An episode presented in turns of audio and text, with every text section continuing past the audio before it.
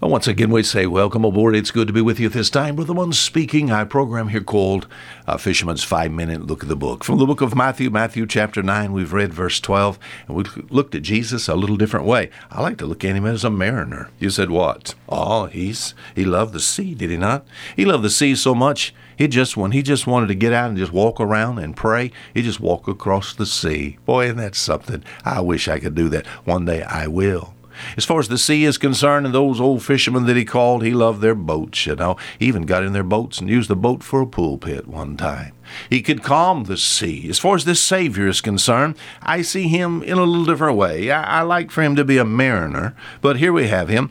Matthew chapter 9, verse 12. He's just called Matthew. He's, he's received some criticism for doing so because of Matthew's uh, lifestyle or his occupation he kind of uh, well I, I i can't i have to watch my mouth here and make sure i don't say something rude and crude. But uh, they don't like matthew. And this religious crowd uh, came to jesus and offered some criticism. In fact they said this uh, they said why why eat your master with publicans and sinners? He calls these and he comes to eat with these he said, What are you doing eating with sinners, you know, and publicans?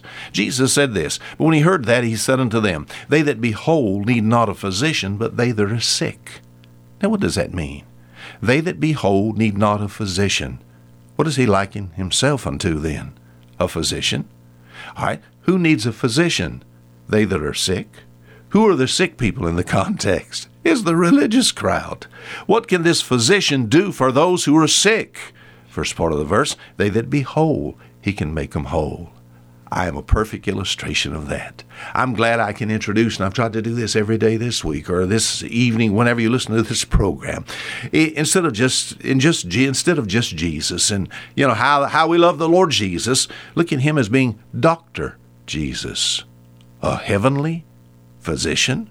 Oh yes, what about this heavenly physician? We've sort of looked at him as kind of like a physician on the earth today, except far superior. As far as our Savior is concerned, what is his office hours? The office hour for my physician is about 8 in the morning to 5 in the afternoon. As far as the Savior, what if I wake up in the middle of the night and I'm hurting? My heart is hurting. What can I do? I can go straight into his office. Amen?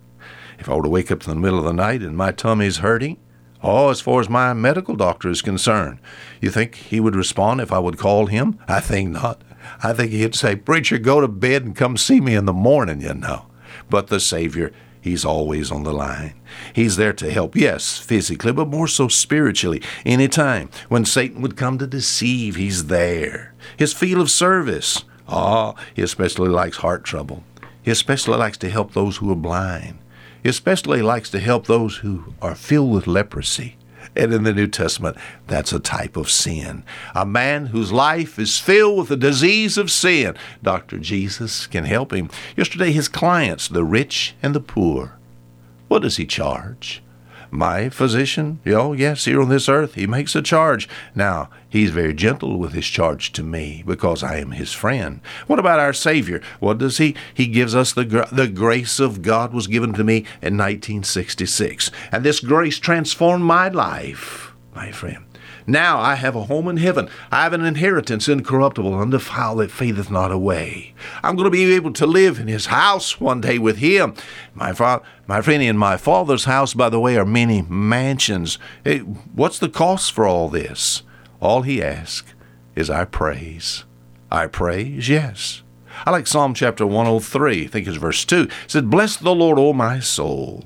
He asks us to praise him. What what little could he ask for?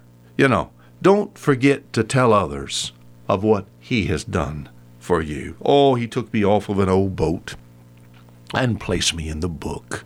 And my, I would graduate, I'd gravitate back to that boat, you know, if it were not for the grace of God. But oh, I, I, I enjoy this book that's before. And I want to even more. I feel convicted when I even say this. I want to tell the story. I want to love to tell this story. He just asks us to praise Him and then our service. I remember one time in Luke chapter 2, Simon Peter, his mother in law, had a fever, and he healed her. And she arose and ministered unto him.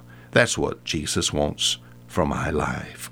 From our life. Have you been to Dr. Jesus? I recommend him. I can make an appointment for you. All you have to do is close your eyes. You can address him, even at this time, at Dr. Jesus. Until next week, Fisherman saying goodbye.